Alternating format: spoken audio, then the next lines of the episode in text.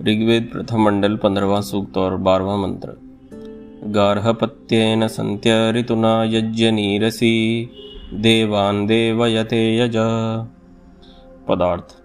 जो संत्य क्रियाओं के विभाग में अच्छी प्रकार प्रकाशित होने वाला भौतिक अग्नि, गार्हपत्येन गृहस्थों के व्यवहार से ऋतुना, ऋतुओं के साथ यज्ञनीह, तीन प्रकार के यज्ञ को प्राप्त कराने वाला असी है, सो देवयते, यज्ञ करने वाले विद्वान के लिए शिल्प विद्या में देवान दिव्य व्यवहारों का यज संगम करता है।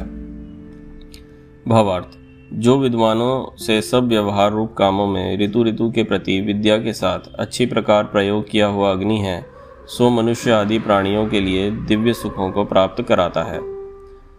जो सब देवों के अनुयोगी वसंत आदि ऋतु हैं, उनके यथा योग्य गुण प्रतिपादन से चौदहवें सूक्त के अर्थ के साथ इस पंद्रहवें सूक्त के अर्थ की संगति जाननी चाहिए। इस मंत्र में एक तरह से उपसंहार है इस पूरे सूक्त का, जिसमें यह कहा गया है कि ऋतुओं के साथ साथ जिस प्रकार से जो विद्वान मनुष्य अलग अलग प्रकार के यज्ञों का अनुष्ठान करते हैं उन यज्ञों का अनुष्ठान करने वाले विद्वानों को और उस यज्ञ के प्रभाव में आने वाले सब मनुष्यों के लिए, जो ये दिव्य अग्नि है, भौतिक अग्नि है, ये नाना प्रकार के सुखों को, नाना प्रकार के दिव्य व्यवहारों को प्रदान करता है। तो हमने पिछले मंत्र में ये चर्चा की थी, इसका एक स्पष्ट जो लाभ होता है, वो तो स्वास्थ्य की दृष्टि से होता ही है। परंतु यदि इस पर और शोध किया जाए तो और इसमें ऐसी बातें निकल कर सामने आएँगी जो बहुत ही सूक्ष्म स्तर पर हम पर असर डाल सकती हैं।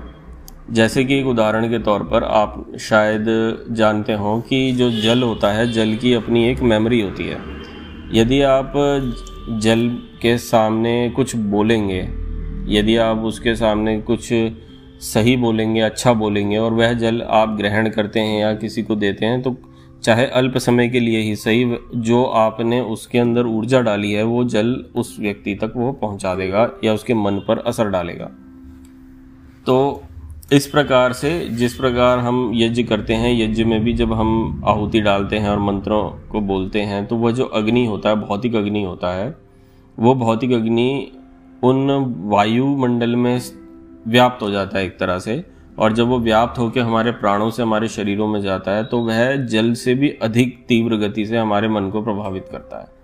तो एक तरह से वो एक एनर्जी स्फेयर बना देता है, जिसकी वजह से, जिसमें हम जाने से हमें अच्छे अच्छे विचार आने लगते हैं। और जो वेद मंत्र में, वेद मंत्र जो हम बोलते हैं यज्ञ में, उस प्रकार के वह हमें, हमारे मस्तिष्क में विचार आने लगते हैं।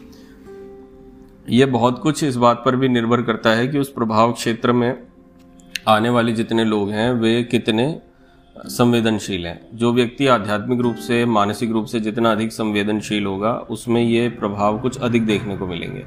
और जो थोड़े से संवेदनशील कम हैं, उनको शायद इसका उतना असर ना हो। तो इस प्रकार का एक बहुत ही गहन विज्ञान है, जिसको, जिस पर शोध की परम आवश्यकता है। और यदि ये ज्ञान हमको मिलता है तो हम उस ज्ञान से क्या क्या और नई चीज़ें कर सकते हैं जिससे कि समाज का, लोगों का कल्याण हो, मनुष्य जाति की उन्नति हो और ये पृथ्वी और एक बेहतर जगह बन सके रहने के लिए। ऐसे यदि इन लक्ष्यों को, उद्देश्यों को सामने रखकर यदि हम किसी भी प्रकार का कोई अनुसंधान करते हैं तो मुझे लगता है कि उसके बहुत ही शुभ परिणाम संपूर्ण मानव जाति के लिए आ सकते हैं। ओ